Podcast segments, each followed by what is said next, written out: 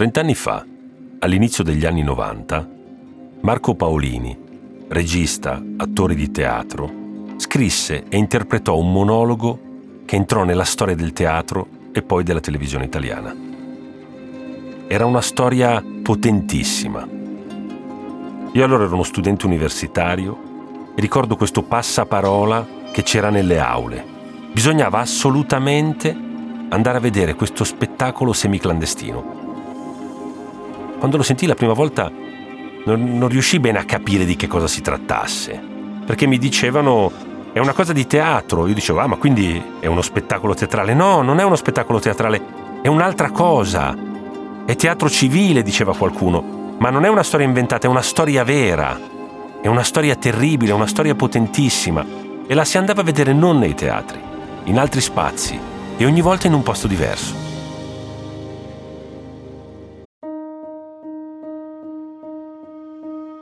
Ciao, sono Francesca Milano, sono una giornalista e nel podcast Libera Scelta vi racconto le storie di legalità dietro alcuni dei prodotti che potete trovare sugli scaffali dei supermercati. Libera Scelta è un podcast di Cora Media in collaborazione con Cop Lombardia e Libera Terra. Puoi ascoltarlo ora su tutte le piattaforme audio gratuite. Io riuscii ad andarci una sera e fu sconvolgente una delle cose più forti che io abbia mai visto e mai ascoltato.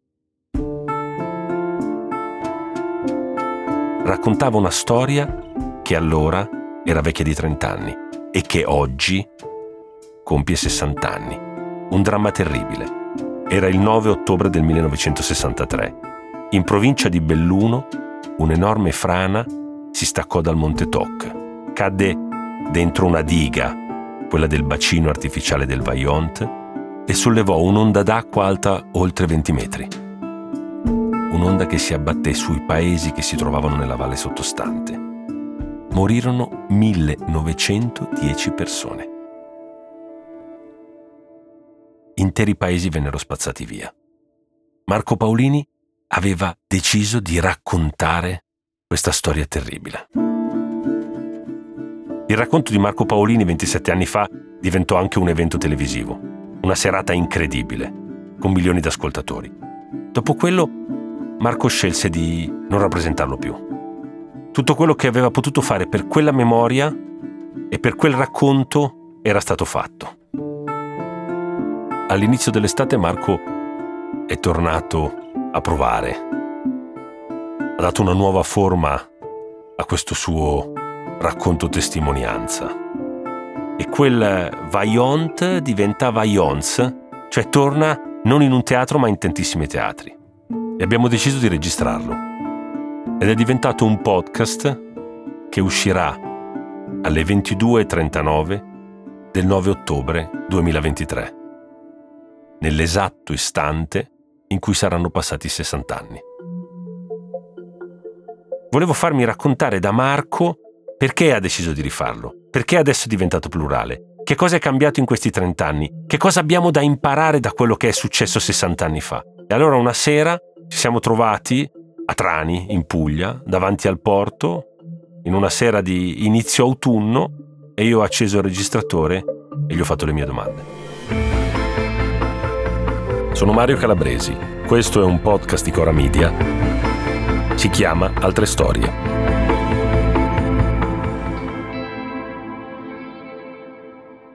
La prima cosa che ho chiesto a Marco Paolini è come sia nata dentro di lui l'idea di fare un'opera teatrale a partire da una tragedia, la tragedia del Vaillant.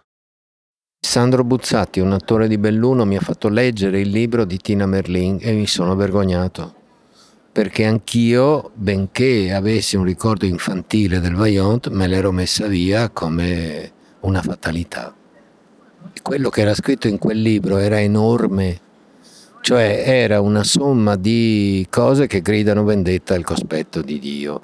E, e in ogni caso eh, non avendo la minima idea e non avendo mai fatto una cosa del genere non pensai di farne uno spettacolo. Ma semplicemente misi insieme degli appunti e cominciai a raccontarlo a delle persone a casa loro. Io vedevo sulle facce delle persone lo stesso effetto che avevo sentito io leggendo Tina Merlin. Quindi, benché non avessi pensato a, a questo come a uno spettacolo, ehm, piano piano diventò un, un, un lavoro che facevo nel dopolavoro, nelle pause degli spettacoli. Eh, solo in molto tempo, in un anno, questo, questo lavoro diventò teatro, nel senso che si fissò proprio un calendario in cui io andavo a fare questo racconto in varie parti d'Italia, sempre più lontano dal luogo dove era accaduto e succedeva di nuovo che le persone piangevano o restavano mute e magari tornavano a sentire quella storia una seconda volta. Per Marco questa è stata una vera esperienza di vita. E allora la domanda è, ma per quanto tempo l'ha portato in giro? Dove? Quanti teatri? Quanti luoghi? ho portato in giro per eh, circa quattro anni, tre anni prima della diretta televisiva e mm, per diversi mesi dopo, per concludere gli ingaggi, i contratti già presi.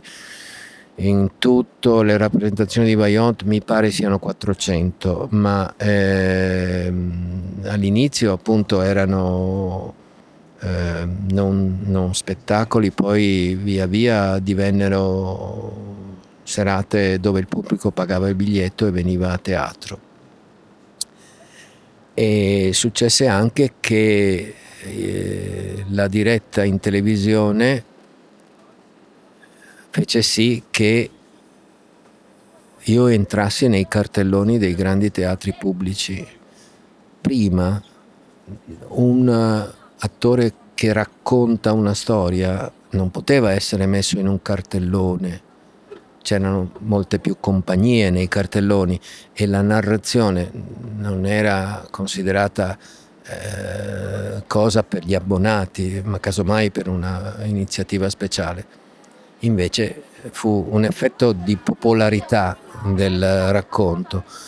Eh, devo dire che io ero consapevole di tutto, ma anche del fatto che questo trasformava chi ascoltava la storia in un, eh, in un testimone di questa storia. Cioè, eh, quello che dico sempre è che il giorno dopo la, della diretta i giornali parlavano delle, dello spettacolo, ma chi aveva visto parlava della storia e la raccontava a modo suo agli altri, perché non te la puoi più tenere dentro. Quello che accade 30 anni dopo, adesso, con questa rete, è la testimonianza che così ci sono delle cose che entrano a far parte del, della tua vita e troviamo centinaia di persone che vogliono raccontare questa storia perché non possono tenersela dentro. Allora, sono passati 30 anni. Era il tempo di Tangentopoli. Si sentiva in Italia una tensione, un'indignazione, una rabbia e queste cose si sentivano perfettamente nella voce e nella recitazione di Marco. Ero giovane, ero incavolato e quella sera in televisione più di altre volte perché Bertinotti aveva fatto cadere il governo Prodi e l'agenda dei giornali era tutta spostata su quello quella sera e io ero lì sopra la diga e mi sentivo ancora più piccolo, ancora più solo a far passare questa roba dentro la televisione, quindi ero particolarmente incavolato. C'era anche qualcosa di più profondo. Trent'anni fa c'era l'idea di denunciare qualche cosa che era un costume italiano qualcosa che si viveva, che si percepiva. E c'era bisogno di fare una denuncia per dire che non potevamo più tollerare tutto quello, che un'altra Italia poteva essere possibile. Sì, certo. 27 anni fa, quando io feci la cosa in televisione, potevo ancora usare la parola democrazia cristiana senza spiegare che cosa significasse, perché eh, gli elementi del contesto erano comuni con le persone e rispetto a quegli elementi da sottogoverno, da ehm, diciamo incuria della cosa pubblica, del controllo, eh, squilibrio tra controllato e controllore, abusi di potere, quello che venne chiamato all'epoca Stato nello Stato, eh, nel 1961 dal eh, presidente della provincia di Belluno che si chiamava D'Aborso ed era un democristiano è, la stessa espressione che poi usò Pasolini, che poi usammo, usarono gli intellettuali, ma eh, dopo il 68-69. E, e D'Aborso la usò nel 62 ed era un uomo dello Stato con un profondo rispetto nello Stato, ma non riusciva a definire la Sade perché non riusciva a venire a capo di capire quali fossero le condizioni di rischio per la popolazione perché trovò un comportamento omertoso Ecco, tutto questo in qualche maniera allora ci indignava profondamente perché, eh, perché forse, mm, come tu hai intuito subito, era appena finita la Prima Repubblica, avevamo in qualche maniera ancora una memoria calda di, di quelle cose, in qualche maniera eh, raccontarle eh, non significava togliersi un sassolino dalla scarpa, ma eh, ribadire eh, l'impegno a a immaginare una seconda repubblica diversa. La forza di quel racconto però è di essere un racconto che è molto potente, emotivo, emozionante.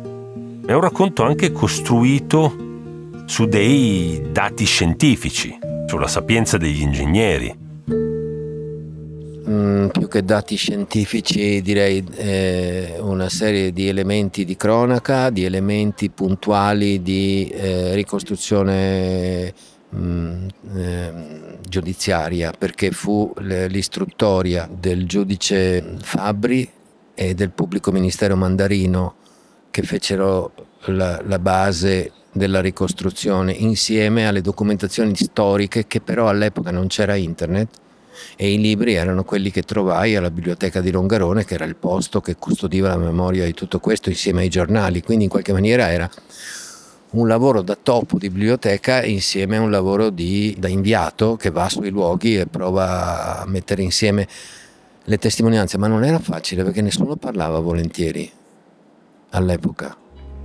C'era la pietra dentro il cuore e non riuscivano a comunicare neanche loro perché non è detto che se tu sei testimone o sopravvissuto di una tragedia, tu sia in grado di testimoniare. La tua visione eh, nel tempo si indurisce, le parole per raccontarla non le hai se non le usi, se non le pratichi. E io mi resi conto di quanto fossi in soggezione della testimonianza dei sopravvissuti e, di quanto in realtà essi venissero per imparare la loro storia da qualcun altro? Che responsabilità maledetta, perché lì capisci che uh, il rischio di demagogia è micidiale, no? Cioè l'oralità è breve rispetto a un libro, deve fare sintesi per forza. Quindi Vaillant era pieno di pezze d'appoggio legate alle documentazioni che trovavo e di scenette messe lì da me per alleggerire quella base che io stesso temevo fosse indigeribile, quindi per tenere svegli i miei uditori fino alla fine.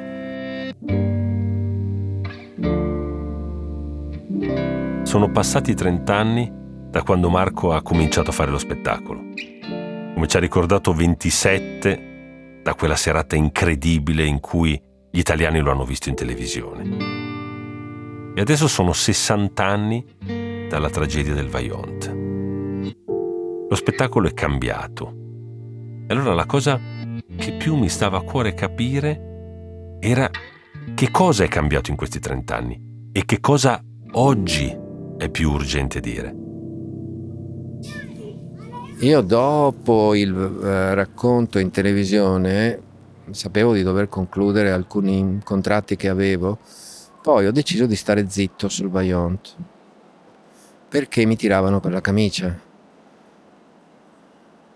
Intanto i giornali mi chiedevano se facevo gli alzeviri ogni volta che cadeva una frana, perché mi ero considerato un esperto, una patente che ti danno in questo paese. No? Io amo il mestiere dell'inviato, mentre chi fa l'Elzeviro da casa eh, non, non, mi è mai piaciuto, anche se rispetto Montanelli eh, o Giorgio Bocca o i mostri sacri di, Buzzati di questa letteratura giornalistica, io sono attirato dall'inviato eh, e dal mestiere dell'inviato perché eh, è solo muovendo i piedi e le gambe il mio cervello elabora dei pensieri, quindi io da casa non ho mai niente da dire su una cosa accaduta, non ho grandi, una grande opinione delle mie opinioni, perché mi pare che si vendano troppo facili le opinioni. Quindi io penso che se ho un dono è quello di unire i puntini, e, cioè per costruire le storie, mettendo insieme delle cose.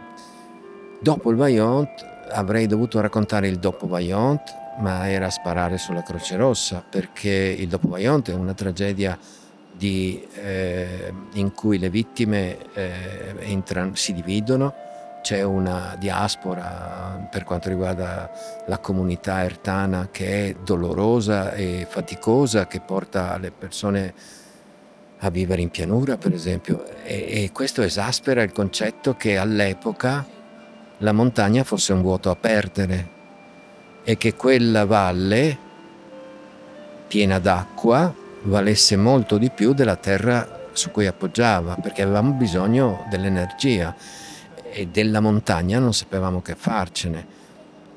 Oggi noi eh, abbiamo un altro concetto della montagna. La montagna è uno dei parchi giochi nel nostro immaginario.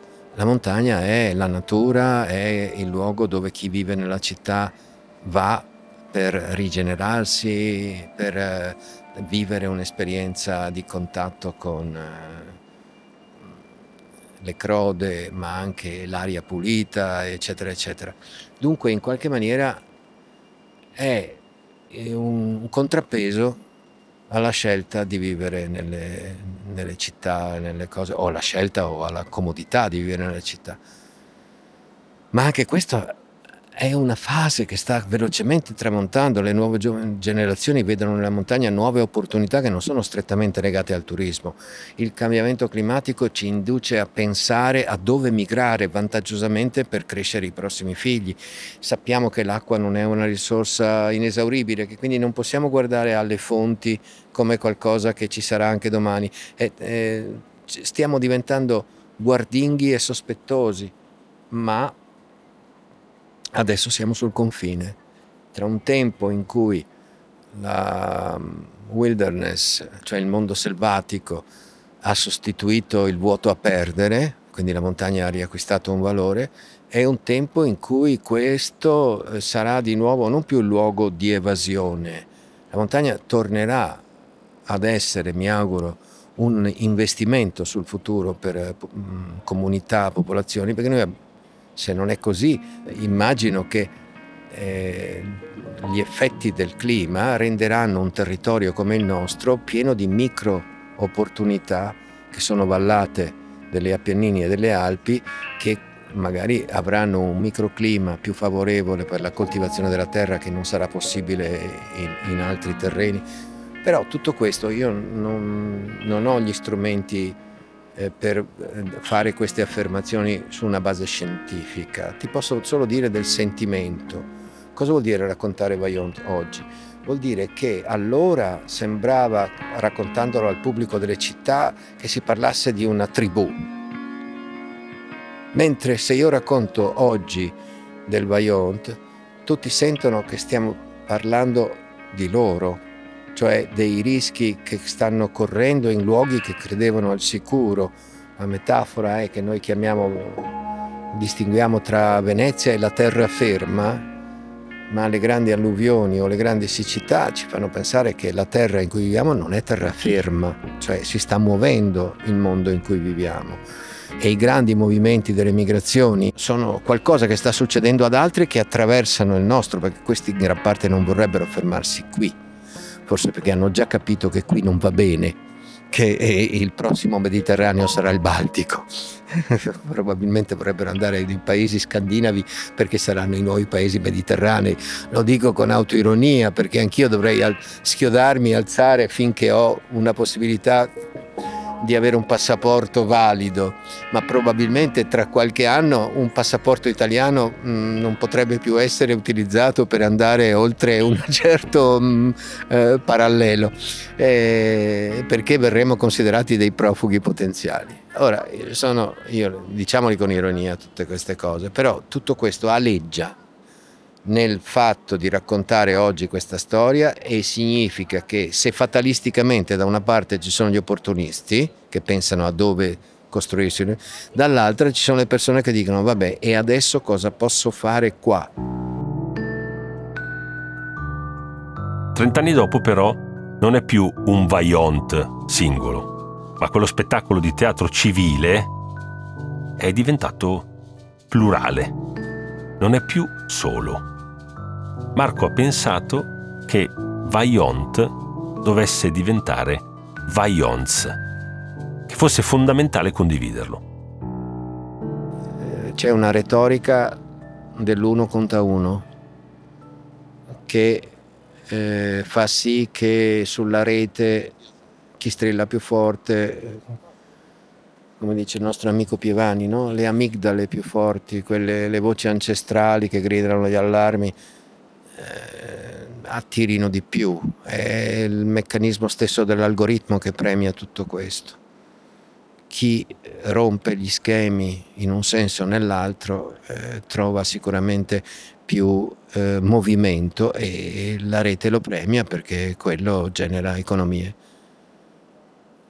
È un po' suicida questo comportamento ottuso, inadeguato alla sfida della crisi climatica ma è inutile mettersi a strillare più forte sul palcoscenico, cioè, cioè è inutile puntare all'arte come eh, capolavoro individuale. L'artista eh, oggi, cioè Galileo era presuntuoso, diceva un'aquila vola più in alto di cento corvi, è possibile che il successo di un artista oggi venga premiato indipendentemente dal suo valore per mille cose che gli fanno intercettare le cose. Ma non abbiamo... Io ho un'età in cui rispetto a tutto questo sono vaccinato, sono un cittadino, ho un figlio, ho chiamato teatro civile quello che facevo 27 anni fa, oggi penso che sia civile eh, alzare il livello della sfida, ehm, invogliando molte persone a fare la stessa cosa insieme, perché tanto non la faremo mai uguale, perché questa è la natura del teatro. Non è come l'esperimento scientifico che avrai sempre lo stesso risultato. Se in 100 facciamo la stessa cosa avremo 100 risultati diversi, ma il valore non sarà l'esito di uno, ma il valore di comunicazione sarà che 100 lo stanno facendo.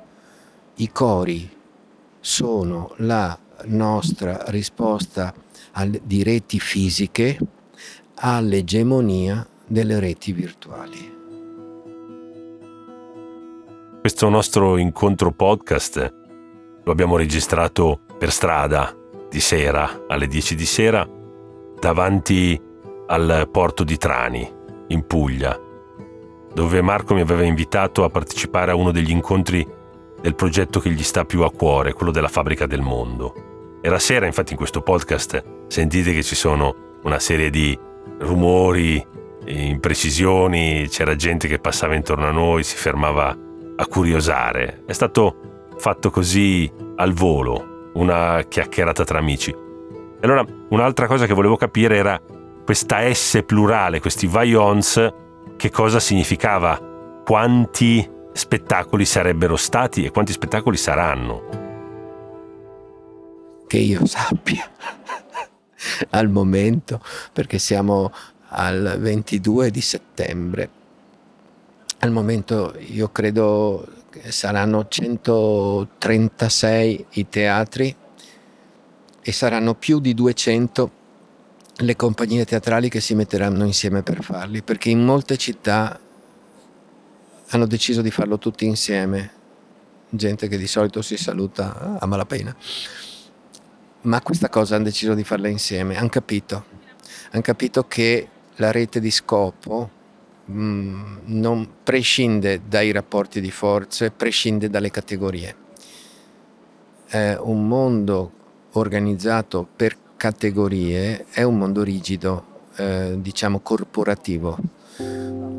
Noi, se facciamo questo mestiere, dobbiamo smuovere qualcosa che sembra fossile, le categorie, i confini, le, gli stati-nazione eh, non sono sicuramente i soggetti necessari ad affrontare le sfide che abbiamo davanti. Saranno sovrastrutture fra un po', o alcune di queste cose, perché giocheranno sempre in difesa, nella loro metacampo. Se tu vuoi affrontare quello che ti chiedono le generazioni, devi mettere in discussione il catenaccio e il gioco in difesa. Devi provare ad andare a giocare sull'altra metà del campo e per farlo devi ribellarti alle rigidità, agli schemi, ai rapporti di forza. Se il teatro si dimentica di essere ribelle, non è teatro. Anche in questi 27 anni in cui Marco Paolini non ha più portato nei teatri, nei luoghi in cui le persone si ritrovano, Vaillant, però in quella valle e a Longarone è continuato ad andare. C'è tornato.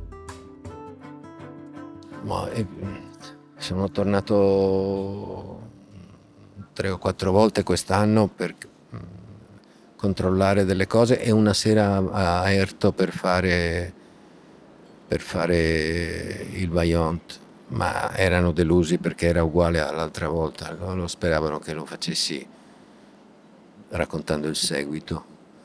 Ma eh, questa storia loro la conoscono bene, le guide che portano i ragazzi alla diga riescono a raccontarla in 20 minuti, io ci metto ancora due ore, loro sono diventati già più bravi di me quel mondo è cambiato. Eh, ci sono 260 posti letto di un albergo diffuso nella valle di Ertocasso, eh, ci sono 16 ristoranti, eh, ci sono migliaia di persone ogni weekend che fanno gli itinerari del percorso della memoria, ci sono negozi nuovi, eh, insospettabili. Erto antica Ertovecchia e, e Casso sono, hanno una serie di residenze e sono paesi tenuti bene adesso. Le scritte di protesta contro il Vaillant sono eh, ancora sui muri, ma sono un ricordo come affreschi, ma eh, ci sono parchi giochi, palestre di roccia, insediamenti economici. La vita ha i suoi diritti sulla morte Sarebbe un cretino chi si mettesse a giudicare tutto questo, giusto?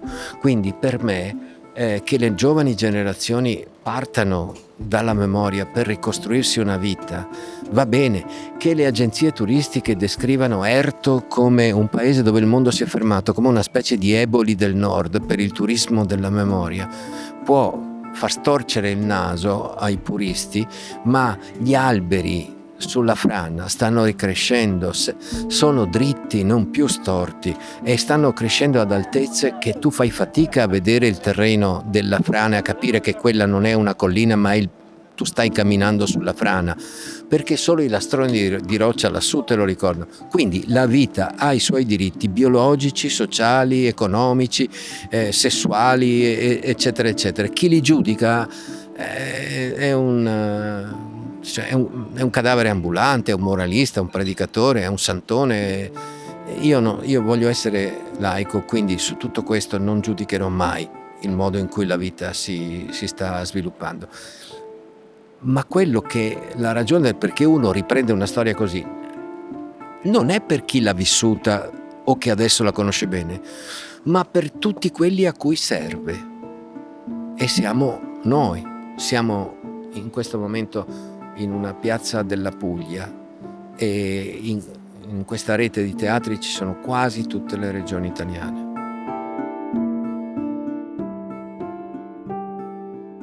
Quello che Marco ci racconta è che la vita ha vinto. E quella storia però contiene delle lezioni che sono attualissime ancora oggi.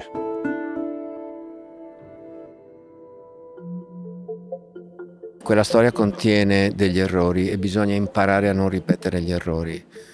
Forse io in questo momento, con tutto il rispetto per la storia, non, non per assolvere nessuno, ma io sono molto più interessato agli errori che non alle colpe. Io personalmente. When you need mealtime inspiration, it's worth shopping Kroger, where you'll find over 30,000 mouthwatering choices that excite your inner foodie. And no matter what tasty choice you make, you'll enjoy our everyday low prices, plus extra ways to save, like digital coupons worth over $600 each week. You can also save up to $1 off per gallon at the pump with fuel points. More savings and more inspiring flavors make shopping Kroger worth it every time. Kroger, fresh for everyone. Fuel restrictions apply.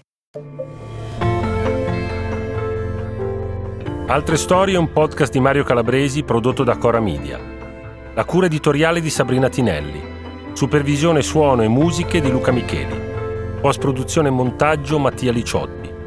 Editing di Francesca Bruzzese. Producer Matteo Scelsa. Fonico di studio Luca Possi.